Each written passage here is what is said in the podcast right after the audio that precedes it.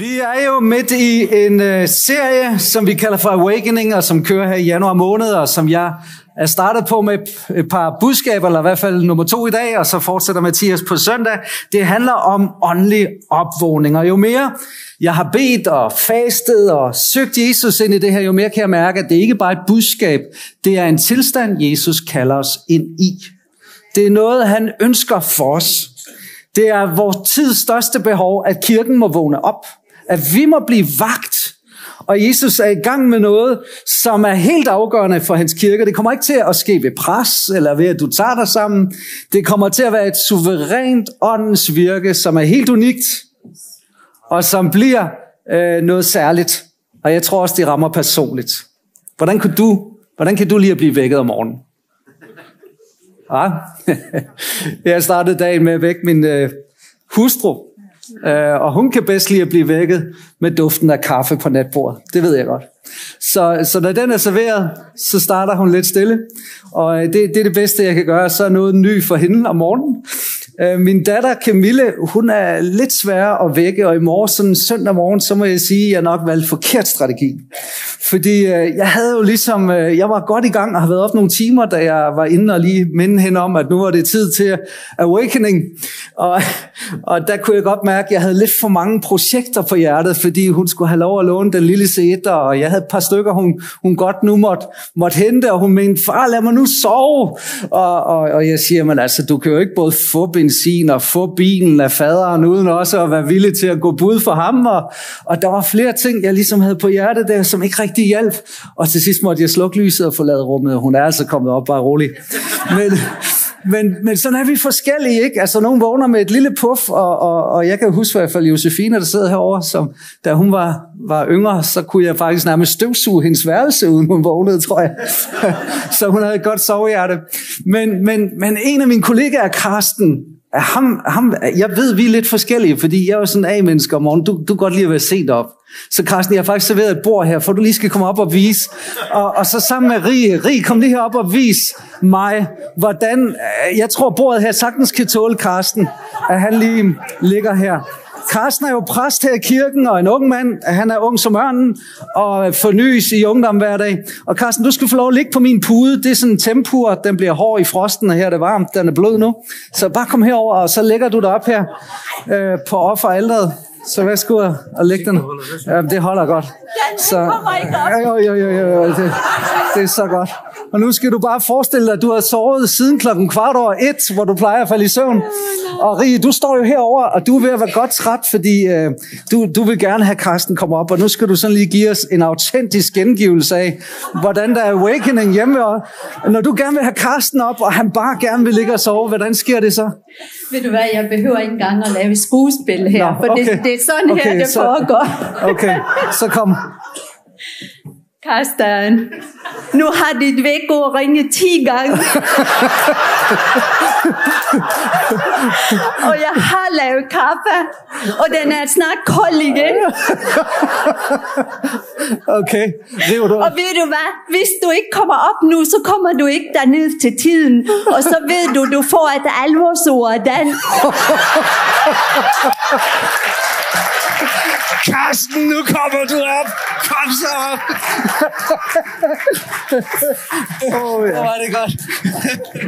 Ej, hvis det er billedet, så synes jeg næsten, Karsten skal lumme min dyne hernede på forreste række. Hold da op, ja. Jamen, det var godt lige at få et indblik i, Karsten. Det var, det, det var jeg glad for. jeg, jeg vågner ved sådan en alarm på telefonen, hvis ikke min kones allerede har rækket. Og øhm, det er jo meget individuelt, hvordan vi gerne vil vækkes. Øh, nogle de, de skal vækkes med høj stemme, andre de skal vækkes med, med sådan en lille berøring. Jeg ved selv, når jeg kommer til at få for meget volumen og decibel på om natten, så får jeg sådan et venligt skub om at lige ændre placering. Og øh, lige præcis er der en, der siger det over. Men øh, Gud ved jo, hvordan du skal vækkes bedst. Apostlen Peter står der, han blev vækket med et puff i siden af en engel, så det må være den bibelske måde. Øh, men, men han ved, om du skal have en visken eller en høj stemme. Han ved, om du skal rystes, eller du skal chokeres op, hvor mange gange du skal vækkes. Men budskabet i dag vil jeg godt lige have, I læser sammen med mig. Vil I gøre det? Wow, wow. Ej, det kan vi gøre lidt bedre. 3, 2, 1. Wow, wow. Ja, det lyder lidt sjovt, ikke? Det handler nemlig efter budskabet i søndags, som talte ind i en opvågning af vores trosliv, så skal vi i dag tale om en opvågning i vores bønsliv. Og når jeg siger wow, så er det fordi, du må ikke høre det her, som at nu skal du tage dig sammen.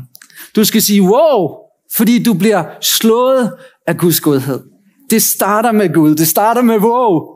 Åh, oh, Gud, elsker du mig så meget, at du møder mig. Elsker du mig så meget, at du vækker mig. Elsker du mig så meget, at du som rig bare er tålmodig og lader kaffen blive kold, og alligevel venter på, at jeg kommer op. Ven, elsker du mig så meget, så du ikke er som Camilles far, som bliver lidt utålmodig og starter dagen med projekterne. Og så også kaldet til at våge. Og til at våge. Og vi skal se ind i det her ord, hvordan det bruges i Nyt Testamente at våge. Og vi læser her fra Matthæus 26:40, han kommer tilbage til sine disciple og finder dem sovende. Og han sagde til Peter, så kunne I da ikke våge blot en time sammen med mig.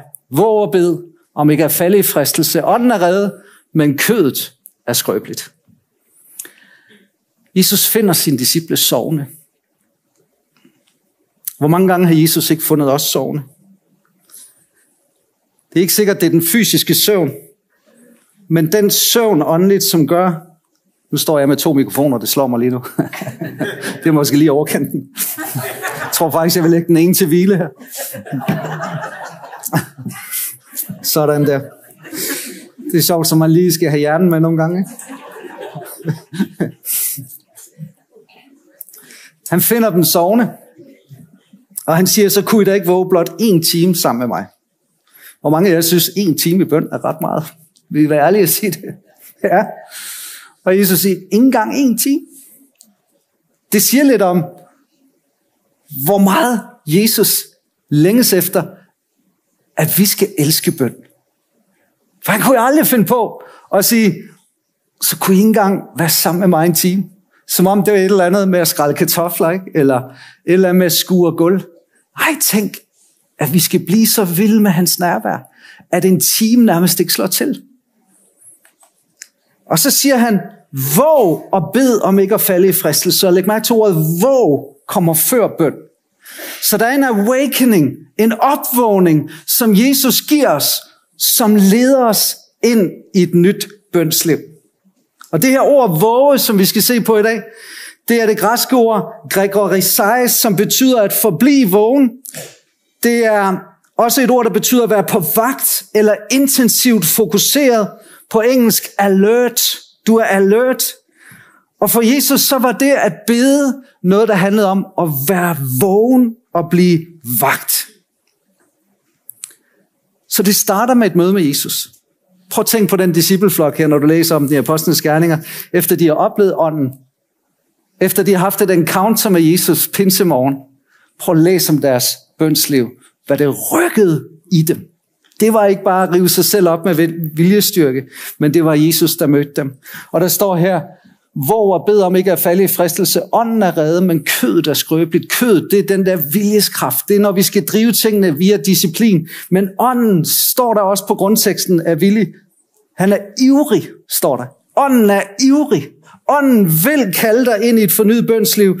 Han vil forny dit åndelige liv. Det står sådan her, der er ordet brugt igen i Romerne 13. I kender til med timen og ved, at det er på tide at stå op af søvne. Det er det her ord også, der er oversat fra at våge og at vågne. For nu er frelsen os nærmere, end da vi kom til tro. Natten er fremrykket, dagen er nær. Lad os da aflægge mørke skærninger til lysets rustning på. I kender timen og ved, at nu er det på tide. Så du må ikke udsætte din åndelige opvågning. I dag skal du erfare den. I dag skal du opleve den. Fordi vi har aldrig været tættere på Jesu komme end nu. Og når han kommer, så må han finde os vågne. Han må finde os i brand for Kristus, lidenskabelige for ham, og ikke tynget af byrder og opgaver i den her verden, men bare fuld i flamme for Jesus. Kan jeg få et amen på det? Jeg kan godt lide øh, en ny testamente på hverdagsdans, der står der her, det er på tide at vågne, eller det er på høje tid at vågne op og skride til handling. Det er på høje tid at skride til handling. Så lad os få alle de der lyssky handlinger væk af vores liv, og så kun gøre det, der tåler at komme frem i lyset. Ved du hvad, der tåler at komme frem i lyset? Et nyt bønsliv. Et nyt fællesskab med Jesus. En væren i hans nærvær, som kommer, fordi han kalder dig, drager dig og møder dig. Det er også Jesu andet komme, der driver prof, øh, apostlen Peter, som var med i Gethsemane have og var en af de disciple, der, der sov. Nu er der sket noget i Peters liv, og han siger, men alle tings ende er nær. Vær derfor besindige og overvågne, så I kan bede. Det her ord for besindig, det er noget med at bruge hjernen. Det er noget med at aktivere vores intellekt. Det har noget at gøre med ikke at falde i søvn i vores tanker og lade os sløve af bare at scrolle reels. griner min familie, fordi det er sådan en grøft, jeg falder i. Jeg ved ikke, hvorfor det er bare så interessant at se, hvad kommer sådan næste reel. Is that for real? øhm, men, men vær besindig og overvågne. Det er nødvendigt for, at vi kan bede. Og hele motivationen, det er, at alle ting ende er nær. Alt det, vi er så fortravlet med. Alt det, vi går op i, af karriere og titler og skrav til os. Hør her, det hele, det går op i røg. Det er ikke det vigtige. Det er vigtigt, det er det evige, det er det langsigtede, det er det evige fællesskab med Kristus. Og derfor må vi minde hinanden om ikke at falde i søvn, men våge. Paulus han siger her, at vi under stadig bøn og anråbelse, så skal vi altid bede i ånden. Der har vi det igen, at vores disciplinevne, vores kapacitet til selv at tage os sammen, det har ikke ret meget power i sig.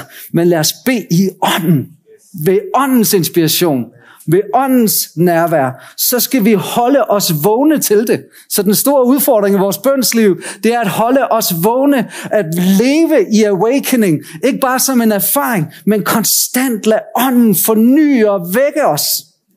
Og altid være udholdende i forbøn for alle de hellige. Og Niels, som ikke var hellig, eller hvad? alle de hellige skal vi være i forbøn for.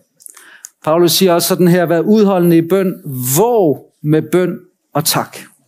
Så skal du leve i det her fungerende, konstante, livgivende bønsliv, hvor du ikke tæller timer, men hvor du bare ikke kan lade være med at være i Guds atmosfære, så må du ind og erfare at være vågen med Kristus, og han vækker dig, og han elsker at vække dig. Så når du kommer til gudstjeneste om søndag, så er det virkelig en måde at sige til Jesus på, Jesus, nu kommer jeg her i dag, jeg sætter mig på rækkerne, og jeg er her for, at du ved dit ord, du ved dit nærvær, at de tilbedelse og lovsang, så må jeg blive vagt. For det i ugen, som har været som sovmedicin for den her verden, som har lullet mig i søvn, nu vækker du mig her. Når jeg kommer i gruppe hver 14. dag, så er det en måde at sige på her, jeg, jeg har en tendens til at falde i søvn, men nu mødes jeg sammen med de hellige, med den lille gruppe, og så er vi her for at velsigne hinanden til at blive vagt og blive vækket i vores ånd. Og når vi kommer til bøn og lovsang, og når vi mødes til fællesbønden, så er det for at sige, her alene så har jeg noget med dig, men i det hellige fællesskab, så vækkes der noget i mig. Så væk mig nu, så jeg kan blive ved med at være i dit nærvær. Kan I sige amen til det? Så jeg har en sætning her, som, som egentlig også bare handler om det her med at komme ud af et kedeligt, tungt bønsliv. For der står sådan her, øh, eller øh, jeg siger det på den her måde i hvert fald, jeg har skrevet det på den her måde, en åndelig opvågning må føre os alle ind i et fungerende bønsliv med forskellige former for bøn. Jeg så lige en video på, på YouTube. Jeg er ked af at erkende det. Men det var en, som havde tendens til at falde i søvn. Kan vi ikke lige se den? Uh, hun var desperat.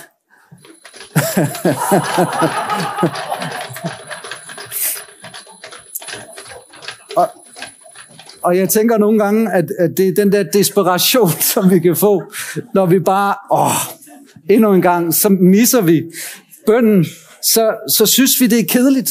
Og tænk, at det kan være tungt og bede i fællesskab med den almægtige levende Gud.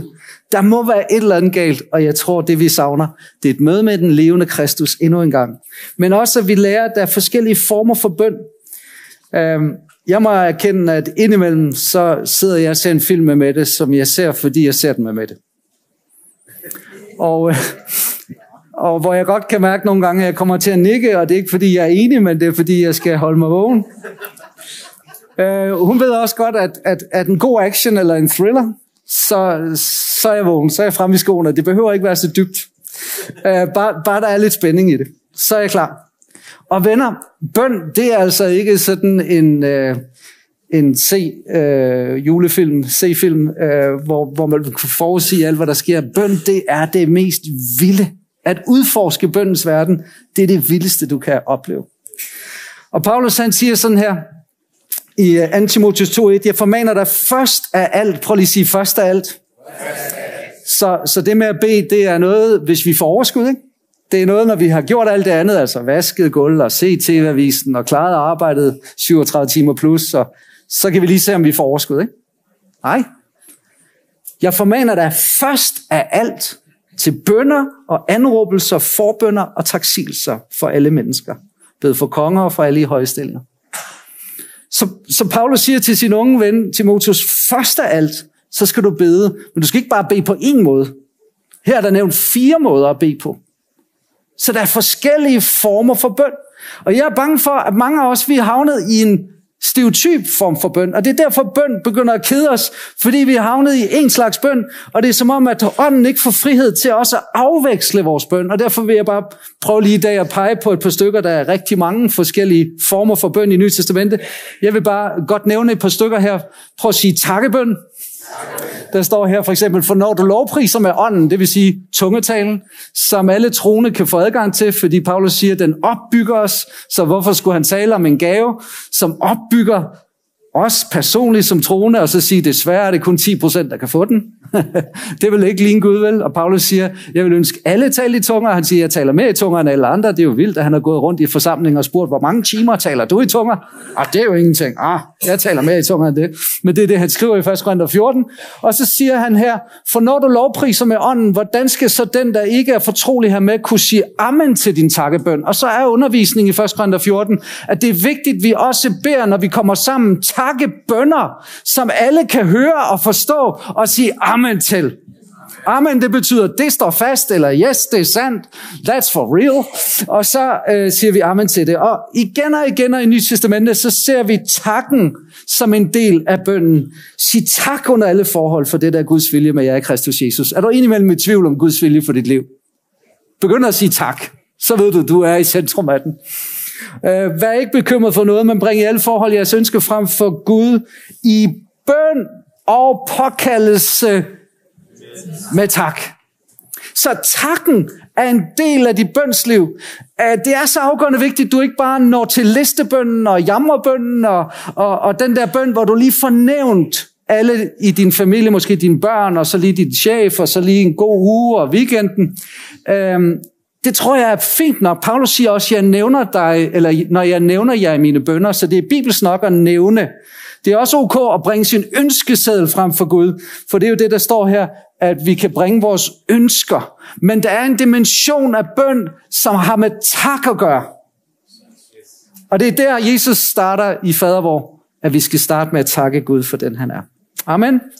Så øh, det er en god form for bøn. En anden form for bøn, det er troens bøn. Når vi beder troens bøn, står der her, så at troens bøn vil frelse den syge, og Herren vil gøre ham rask. Det, det er en form for bøn, hvor vi ikke står og væver i det, og ikke står sådan og siger, øhm, og så hvis det nu er Guds vilje, så, øh, så håber vi på, øhm, nej, så, så står der her, at han skal bede tro uden at tvivle, for den der tvivler er som bølge på havet, der rejser sig og bryder sig vinden. Det menneske skal der ikke bilde sig ind, at det får noget herren tvisindet, altså dobbeltsindet, som det er, ustadet i al sin færd. Det er der, hvor vi beder med vidshed der har vi fundet vidsthed om, det er Guds vilje at helbrede. Og vi beder her om, at ved Jesus så har vi fået lægedom, og så beder vi ikke tøvende, tvivlende, så beder vi med autoritet. Derfor siger jeg, alt hvad I beder bønfælder om, det skal I tro, at I har fået, og så får I det. Det er en form for bøn, som også præsenteres i Nye Testamente. Det er, hvor vi dybest set taler ind over en situation med den autoritet, vi har fundet i Guds ord. Vi står på løftet og udtaler det. Jeg husker, jeg læste en bog af Yonggi Cho. Jeg tror, det hedder Den tredje dimension, og Yonggi Cho, han er ikke mere, han er hjemme ved Jesus, så han ledte verdens største kirke i Solkorea. Og han fortæller om, hvordan Gud øh, underviste ham, fordi han bad, han, var ikke så, han havde ikke så mange penge, men han bad Jesus om en ny cykel, som jeg husker det, et skrivebord og en skrivebordstol. Og så begyndte han at bede om det, og så siger Gud, du skal bede mere specifikt. Jamen, så bad han om et mahoni skrivebord og et specifikt cykel, som jeg husker det.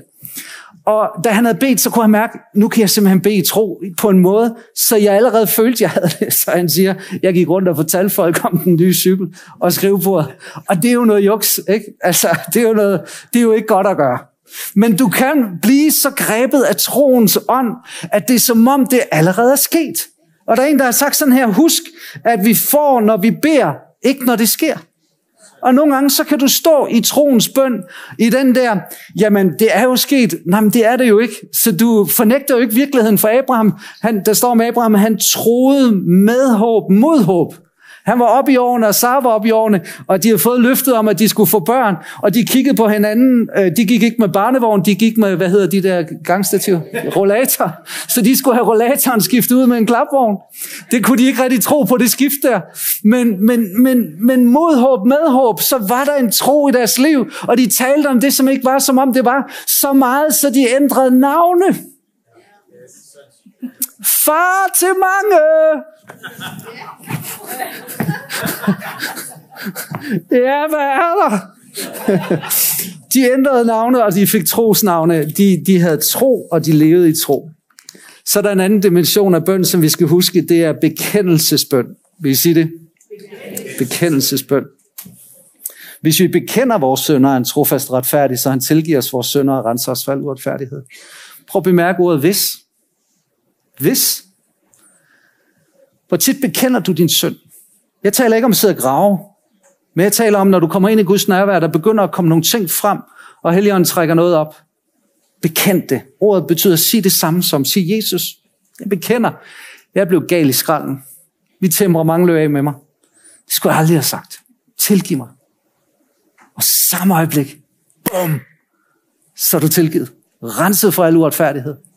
Og Afsnittet her handler om, at vi kan leve i lyset i stedet for i mørket, og Jesus søns blod renser os fra al synd. Og det står ikke som noget, der er sket engang, eller noget, der kommer til at ske, men noget, der sker hele tiden, hvis vi lever i den her bekendelse. Det er også derfor, den er med i fadervor. Forlad os vores skyld, som også vi forlader vores skyldnere. Og Jakob siger endda, bekend derfor jeg synder for hinanden. Og det er ikke noget med, at vi på skift skal op her i den store gudstjeneste. Men har du en personlig ven, en fortrolig, så kan der være sønder, som er gode at få bekendt over for en person. Ikke fordi Gud ikke har tilgivet dig, men fordi du kan få helbredelse for nogle sår og nogle ting, som er fuldt med synd. Og så siger du, hvilke sønder er det? Så siger jeg, det må, det må ånden lede dig til. Men der har været sønder i mit liv, hvor jeg har måttet bekende for en person. Jeg kalder vedkommende for skriftefar bare for sjov. Øh, men det er fordi, jeg, jeg kan godt lide at sikre mig, at der er frihed i min sjæl, mellem Gud og mig. Nu har vi lige deltaget i nadveren, og der står også i nadverafsnittet, at det er vigtigt, at vi er klar til nadveren. Og hvis der er noget i vores liv, som Helligånden bringer til overfladen, relationer, ord vi har talt, synd i vores liv, at så får vi det bekendt i Jesu navn. Så har vi noget, jeg kalder for bydebøn. Så blev Paulus vred. Han vendte sig om og sagde til ånden, i Jesu Kristi navn byder jeg dig at forlade hende, og ånden forlod hende øjeblikkeligt. Den bruger jeg altså ikke derhjemme med det. I Jesu navn, så byder der servere en mad nu. det her, det har at gøre med situationer, hvor vi, som Jesus underviser om her, taler til bjerge i vores liv, hvor vi får inspiration til at tale til situationer. Det er som Moses, der står foran det røde hav, og han har Ægyptens her i ryggen, og han leder et million stort folk, og de står der og ved at skal blive grillet. Og han råber til Gud, siger, står der. Og hvad svarer Gud? Hvad har du i din hånd? Kigger på hånden. Stav. Og stav er billedet på det, den myndighed og det mandat, som du har fået i Jesu navn og med Helligåndens kraft. Og så siger, siger Gud til ham, løft staven. Og så løfter han staven, og så skiller vandet sig ad. Og nogle gange, så må vi træde ind og bruge bydebønnen. Der står sådan her, da Jesus så den skarstemlede sammen, så troede han at den urene ånd og sagde, du stummer og døv ånd, jeg befaler dig for ud af ham og for aldrig mere ind i ham. Og der er en autoritet i den slags bøn. Og vi skal lære den at kende, og vi skal bruge den, og det er spændende. Fordi det handler om, at værktøjskassen i bøndens værktøjskasse er fyldt med alle mulige ting. Og nogle af os, vi er kun nået til listebønden, ramsebønden, men hør her, takkebøn, trosbøn, bydebøn, ventebøn, bibøn, tungetal. Der er så mange forskellige former for bøn, at vi skal bare ind i det. Da jeg sidste uge øh, viste en video af Maria, vores nye køkkenchef, som er her i et projektstilling, øh, ansat af Charity i forbindelse med vores vinterhjælp, så øh, hørte jeg hendes historie, og så talte vi om noget andet i hendes liv, hun lige havde erfaret. Og jeg spurgte, om jeg ikke lige måtte filme det også, og det skal vi lige se nu. Værsgo. Jeg tror, at øh, i løbet af de sidste øh, to-tre år har jeg personligt oplevet sådan en øh, opvågning i min bønsliv. At før i tiden så var bøn meget sådan på bestemte måder, men Gud har sådan kaldet mig ind i bøn er 24-7. Øh, mine børn siger, at jeg altid snakker højt, men det er fordi, jeg snakker med Jesus. Øh, og så her i januar, nej, sludvrøvl, her i august, da jeg ligesom var færdig på højskolen og sat øh, tid af til bare at være sammen med Jesus, så noget af det, han snakkede til mig om, det var sådan meget det her med, øh, rensag mig, bryd mig og send mig. Øh, og det har været sådan en bøn hen over de sidste måneder bare blive ved med at sige, Jesus, rensag mig, rensag mig. Læg det åben, klart og tydeligt for mig, hvad der bor inde i mig. Øh, og det er igen en farlig bøn, øh, fordi at øh, hvis vi beder det, så har han en evne til faktisk også at vise os, hvad der bor inde i os. Fordi han ønsker at forny os. Øh, og i den proces, så, øh, så skete der det her, at jeg har ikke sovet i 10 år sådan, jeg har sovet 10 år, men du ved, så har der været sygdomme, så har der været alle mulige årsager til, at jeg bare aldrig sov. Så en natrytme for mig kunne godt være to timer, og næste dag ville jeg sove fire timer, og så ville jeg måske, hvis jeg var heldig, virkelig heldig, sove seks timer. Øh, så det er sådan en konstant træthed, og en konstant sådan, hver nat var en kamp at gå ind i.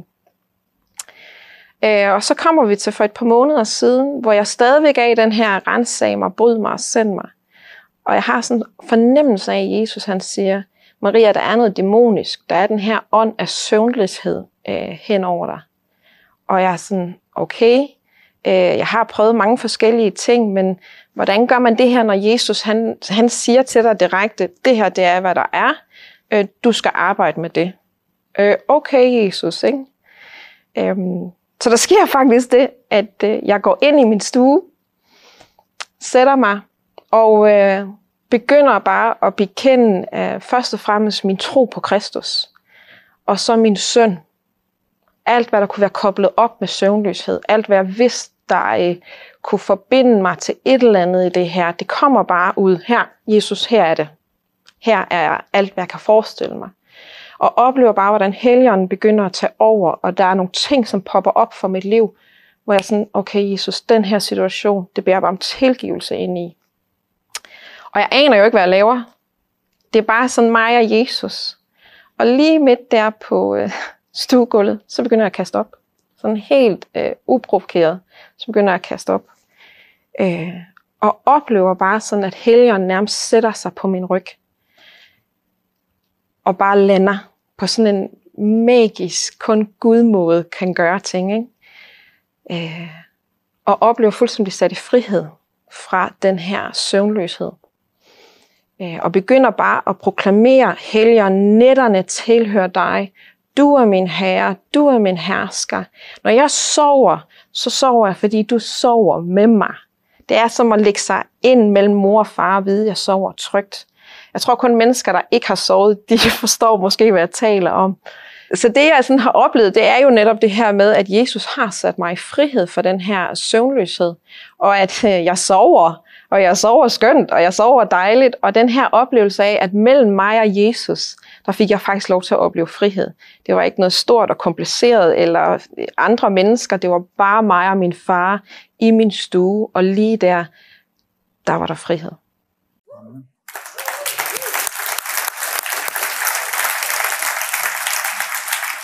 Det sidste vers, øh, jeg har lyst til bare at tage med, og så skal vi bede sammen, det er det her vers fra 1. Peters brev, hvor det samme ord bliver brugt hver overvågne og på vagt. Jeres modstander djævlen går omkring som en brølende løve og leder efter nogen at sluge. Stå ham imod fast i tro. Hvis du har glemt, du har en modstander, så vil jeg gerne forklare dig, hvorfor det nogle gange er lettere at gå på Facebook og på fjernsyn og på alt muligt andet end at bede. Jack Hayford, som netop er gået hjem til Jesus, var mange præsters forbillede i USA. Han var en pinsepræst igennem rigtig mange år.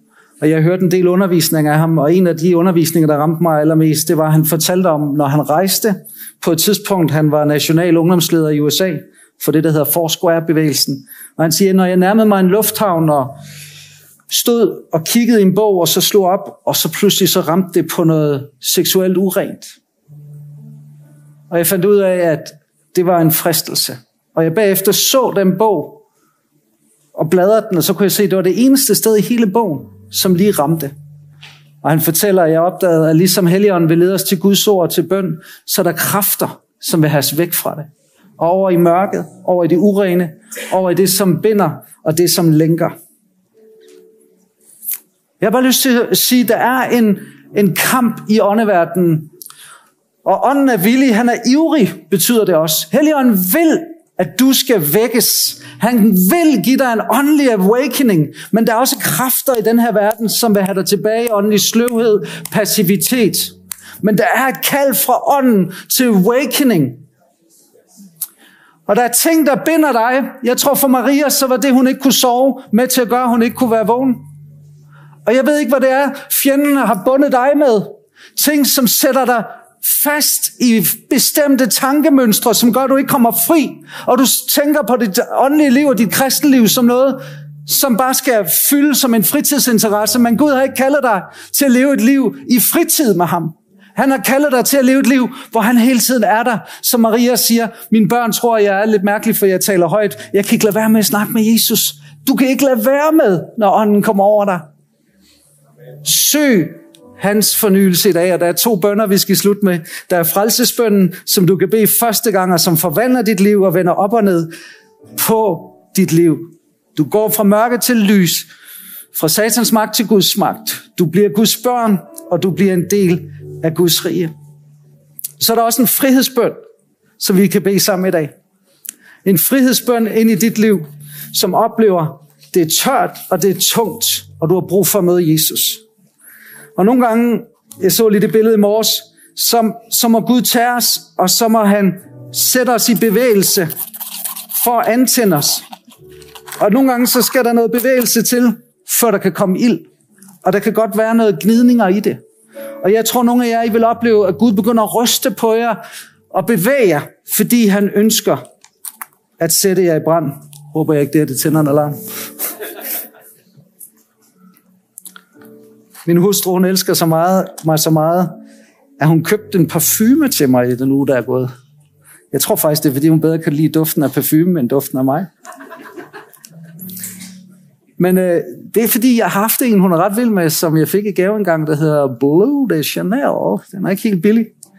Men jeg kunne godt se om morgenen, når jeg lige har fået vane lige at tage et enkelt sådan, at den her tomme, den kan jeg altså presse lige så meget, jeg vil. Der sker ingenting. Men så fik jeg en ny påfyldning. Og når der kommer tryk på den her, åh, så kommer der duft ud.